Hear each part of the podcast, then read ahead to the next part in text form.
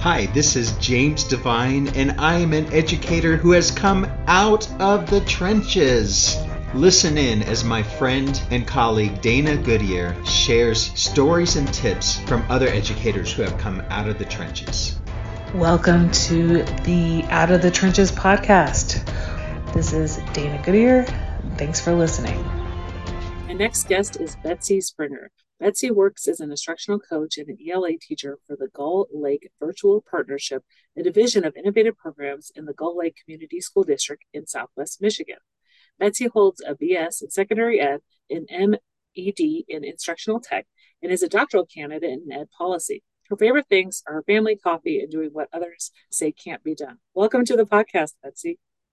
Thank you so much for having me. I'm really excited to chat today. Well, as I start off with everybody, uh, tell me about a time when you were in the trenches and managed to crawl out. All right. I gave this a lot of thought and I tried to simplify um, my story of out of the trenches, and I, I don't think I can. It it takes some twists and turns on its way out. Um, I think it starts back with me as a student, and I loved school, and I was a good student, and I did well in school, and that had a big impact in me wanting to go into education and be a teacher. My teachers were my heroes growing up in a small rural school in Western Ohio. And so that's what I imagined I would do. And then um, life had other plans. So we had our first child who um, has special needs. So I made the decision to exit the classroom and stay home with her. And that was a great experience, but very humbling. Um, trying to figure out how to balance all of her needs and our family and um, and what that would mean for us. And it was anybody with a special needs child, and her needs are educational and health. And it's just very much a moving target as far as what our goals are and two steps forward and one step back. And in the process of addressing her educational needs, I found the Gull Lake Virtual Partnership and I enrolled her first as an art student. And um, then I really enjoyed the program, really enjoyed the staff that were there, and um, expressed interest in working part time mm-hmm. um, with my daughter still being my my priority and part-time developed into half-time um, and my career as a teacher just took this very unexpected turn in that i became an online teacher um, for the virtual school that they were expanding there as a full-time um, school that students enrolled in full-time so i was their first teacher um, and I was a staff of one, and um, I had two students. And the next year, I had 16 students, and mm-hmm. it's grown from there. That's what inspired me to go into educational technology. And then, as I consulted around the state of Michigan and helped other people start similar programs, I became more involved in policy and understanding how it is that schools are governed and held accountable. And so that has led me into my um, doctoral work. And so, kind of out of the trenches has just been me pursuing this um, this career as an online teacher because it's not the path that I envisioned when I went into education. I I didn't have any um oh, what do I want to say desire to kind of go away from the traditional classroom. And it was really my personal circumstances that led me down that path. But I have really enjoyed um, interacting with different students and um, very creative and unique um, educators in a very kind of innovative way.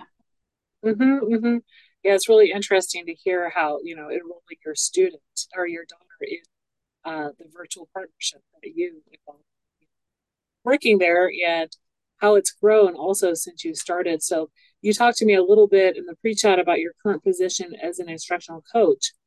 Um, and this, you said it was a school within a district outside uh, Kalamazoo, um, but there was a program before you got there. And then tell me a little bit about how it grew and kind of what the current state of your school is, and also what you do as an instructional coach within that um, partnership. Absolutely. Um, I love talking about our school here. So, our school Gull Lake Virtual Partnership is a program within our local school district, Gull Lake Community Schools, which is in Richland, Michigan, which is outside of Kalamazoo, um, mm-hmm. our nearest um, large city. And it started in 2010 as a um, a way to address the the virtual class needs of students that were in our district. So they were in mm-hmm. our traditional high school and they had a computer lab time where they took online classes. Um, prior to 2010, they took them from the statewide catalog through Michigan Virtual. And the district had a desire to use their own staff to teach these classes for their own students and mm-hmm. keep it in house to increase you know the student connection to the teacher and vice versa and so they asked me to do that for two students, and those students would take all of their classes online. So that was okay. a new modality that they wouldn't be at the high school, they would be remote, and yeah. um, and I would be the teacher. And so I did that for those two students um, on an experimental basis, and it just it grew by word of mouth. In the second mm-hmm. year, it was 16 students. Um, we had a few support staff um, in the role of mentor and me as the only teacher and we had a half-time principal who was principal of um, all of the innovative programs including our um, alternative high school that they also had that was a separate thing and um, then the third year they it grew to 45 students so at that point they added two more teachers and myself and the part time principal. And after five years, it had grown to the point where we had our own principal. They hired a full time administrator. And I think we were closing in on 75 students and a few part time teachers. Mm-hmm. Mm-hmm. Um, currently, we have a staff of 50. Um, I think that's 26 certified teachers, full and part time. Um, and we have about 400 FTE. Um, we have students who take a full load. Um, we have part time students, we have homeschool students that take electives, and then we still do support those students in the high school that need online classes um, for whatever reason. If they've already taken the class and it's not offered at a time, they can take it, um, or if it's just a class that they're interested in that's not offered. So we have around 400 full time equivalency. So that's you know adding all the part time students, the full time students together about 200 full-time students i would say and some part-timers mm-hmm. Mm-hmm. Um, and then so i was the first teacher and um, initially it was my availability and my interest in doing this um, this new role that nobody mm-hmm. really knew how it worked or what my expectations were what the commitment would be and so we just made it up as we went.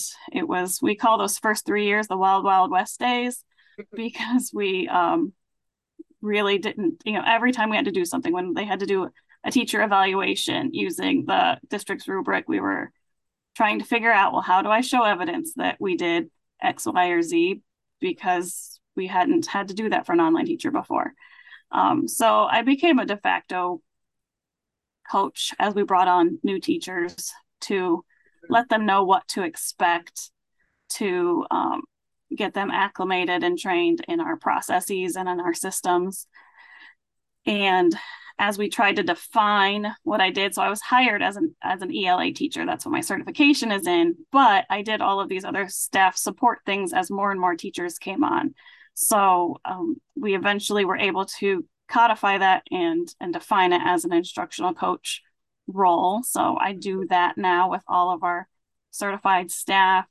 I do trainings quarterly. Um, we do the lunch and learn process mm-hmm. where we talk about teaching methods. I also do um, course reviews because we write a lot of our own content. So as teachers write content, I will review it and help them to, you know, improve it and make sure they're checking all the boxes and um, just that it's the best that it can be.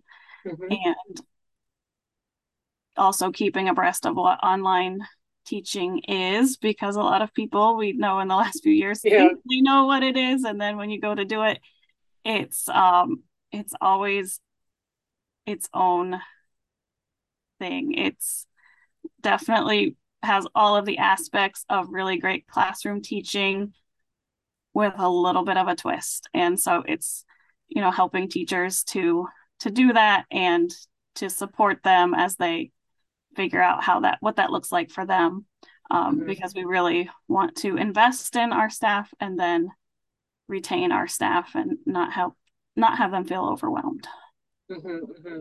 did you see a big increase in um, not only students but also staff once uh, schools went back in person a lot of people want to kind of work for your uh, collaborative we saw a lot of variability in the last mm-hmm two to three years, we had a huge influx of enrollment during the, the beginning of the pandemic because our school at that time was closing in on 10 years in operation. So a lot of people were really attracted to um, all that we had to offer and that we had been offering. We weren't kind of learning on the fly.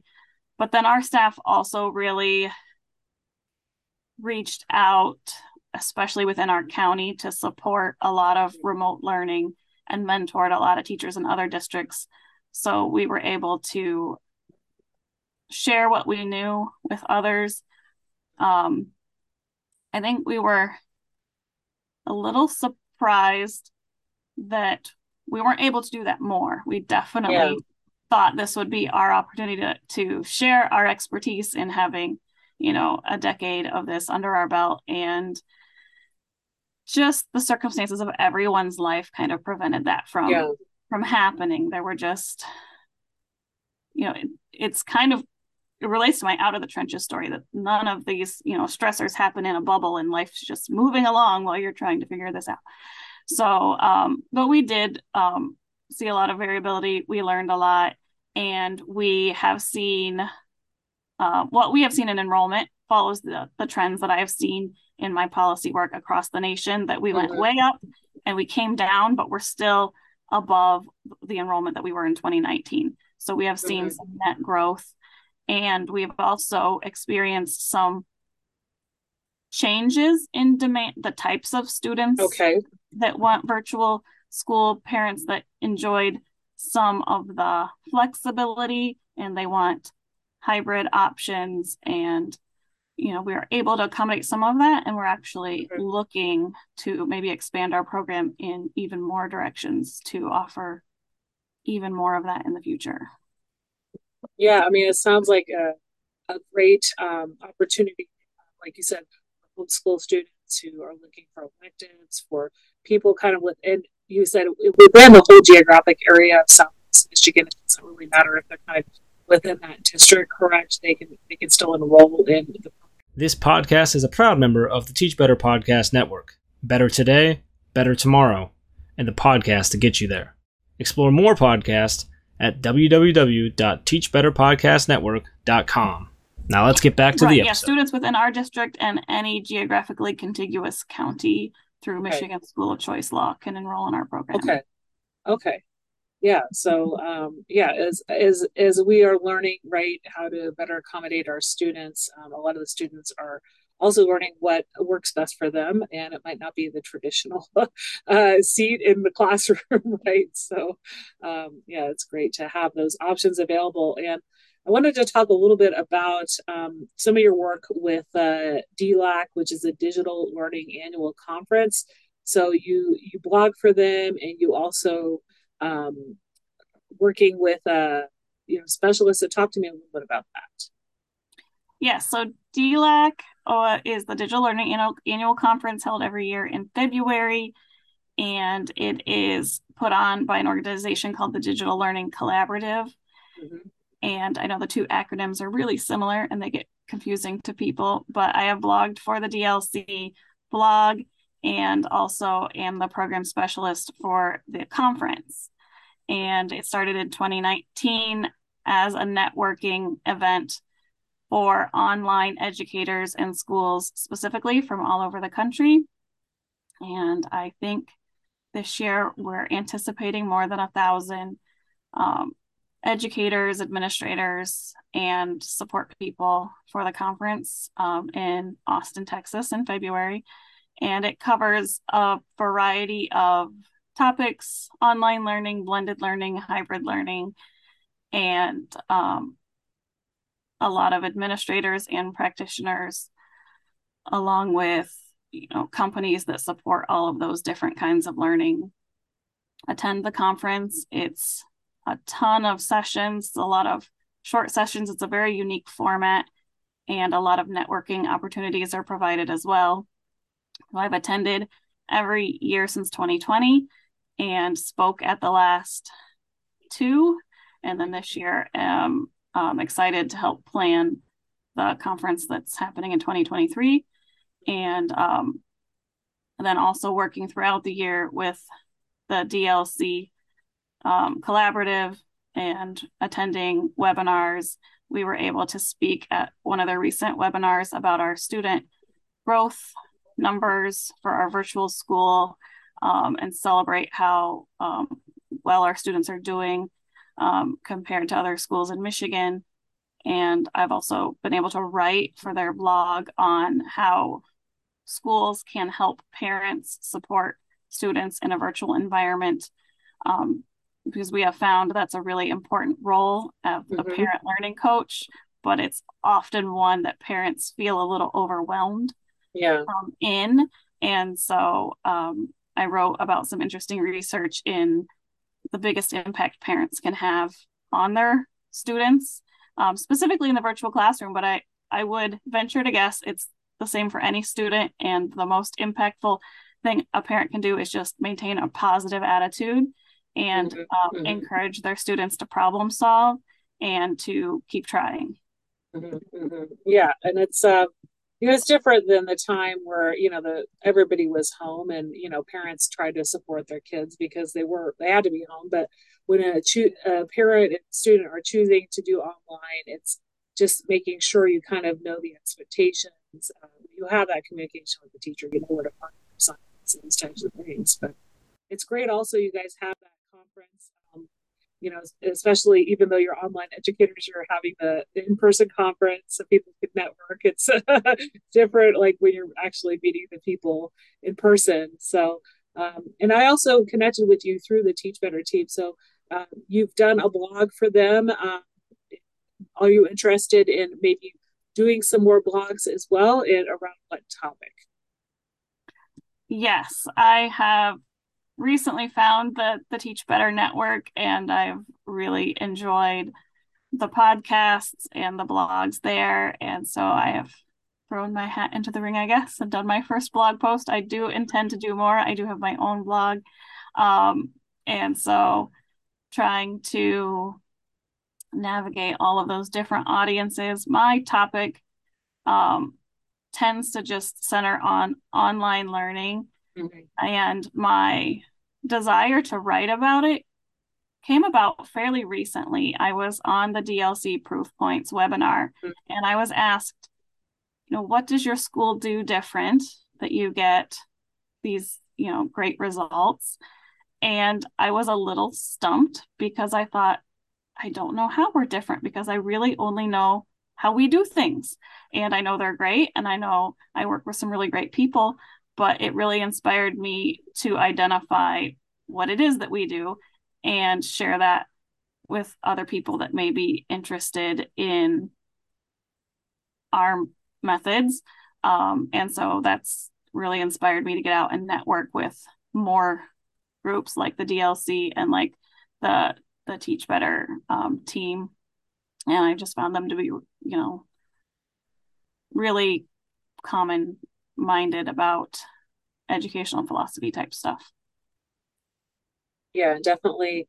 Uh, getting more blogs about online teaching since uh, you know a lot of other educators that were writing about it they, they're all kind of in person right now it's good to to have more um, you know for support for you know people like me who are doing part-time tutoring online you know it's always good to have those extra tips and tricks um, you mentioned in your trench story that you're now working on a phd in educational policy so uh, tell me a little bit about what your research topic will be and when you plan on finishing that up yes um, i entered my phd program in the, the spring of 2020 which was an interesting time to start anything like that, I guess. And I take it all online. I did my master's online too, and I can tell anybody if they teach online in a full or part time capacity that they really should be an online student because it will give you a lot of empathy for your own students. And um, I relearned some things when I entered my PhD program as an online student. I think it makes me a better online teacher. Um, I initially was looking at um, seat time as a virtual school. You know, I'm really passionate about the fact that learning happens in a multitude of places and every student learns at a different rate. And the tradition of applying, of assigning time to credits is really arbitrary. So I looked at that and that um, research topic seemed kind of done when I I did my initial literature reviews on it. So I've moved into um, looking at some funding policy measures and learned that those get messy really quickly because every state is different. That's why it, can be really challenging to consult in, you know, virtual education or any kind of education state to state because every state is is vast is different in some way. Um, and so my current topic is looking at student outcomes in virtual schools, specifically in schools like mine that are within a district to examine the impact that being in a district has on student outcomes like course completion and like um, reading and math test scores. Our district started this program more than 10 years ago feeling that the students would have a richer experience if they had that connection to a local teacher. So that's what I'm looking at to see if um, you know the data bears that out and what other implications that has for you know policy of schools having their own virtual program, which a lot of districts are considering post pandemic because they had one. And while the majority of people wanted to go back to in person, a lot of different districts found that they did have a significant subset that wanted that as a uh, option going forward and they're wondering how to do that the most effectively mm-hmm, mm-hmm. yeah like you said a lot of districts have had something or use something with the state but it's actually yeah making sure that uh, the outcomes um, maybe sometimes are better or what type of students you serve so i'll be interested to um, read more about them. And um, you said you might be done in a year and a half, spring of 24. Spring like of 24 is uh-huh. my, yeah, expected completion for my dissertation, which I'm just fully in dissertation writing mode now. So we'll see how that goes. well, I've had a great chat with you uh, today about online teaching, how you got started in your role, and um, how you um, train staff uh, within the virtual collaborative. Uh, of everything we talked about, uh, what's one thing you'd like listeners to remember? I think my one takeaway is that point that virtual teaching is both unique and it incorporates you know, the best teaching practices from the classroom. So it really ex- it really requires a teacher to to kind of combine the best of both worlds um, and it really provides a unique experience for teachers maybe like me and also for students um, that need that modality. It's it's not for everyone, but for those that um, benefit from it, it can be a really rich experience. Where can people connect with you and uh, find you online? Yep, great question. I have a blog, um, unboxingeducation.blogspot.com, and I am on LinkedIn and Twitter as GLB Springer. Okay, great, great. I'll make sure to include that in the show notes. Well, thank you so much for being on the Out of the Trenches podcast today. It was a pleasure talking with you and learning more about um, changing online education. Thank you so much for having me, Dana, and I enjoy your podcast. I look forward to hearing more. My book, Out of the Trenches Stories of Resilient Educators, has now been published. Get it now at amzn dot to slash 3b7 2z. Again, amzn dot to slash 3b7 8x 2z. You will check out the show notes on danagoodyear.com to learn more about this guest and links to their social media. Please subscribe, share, rate, and review wherever you download this podcast. Tell your friends and colleagues about it, and if this episode resonates, especially with you, be sure to share it out on social media and tag me at Out of Trenches PC.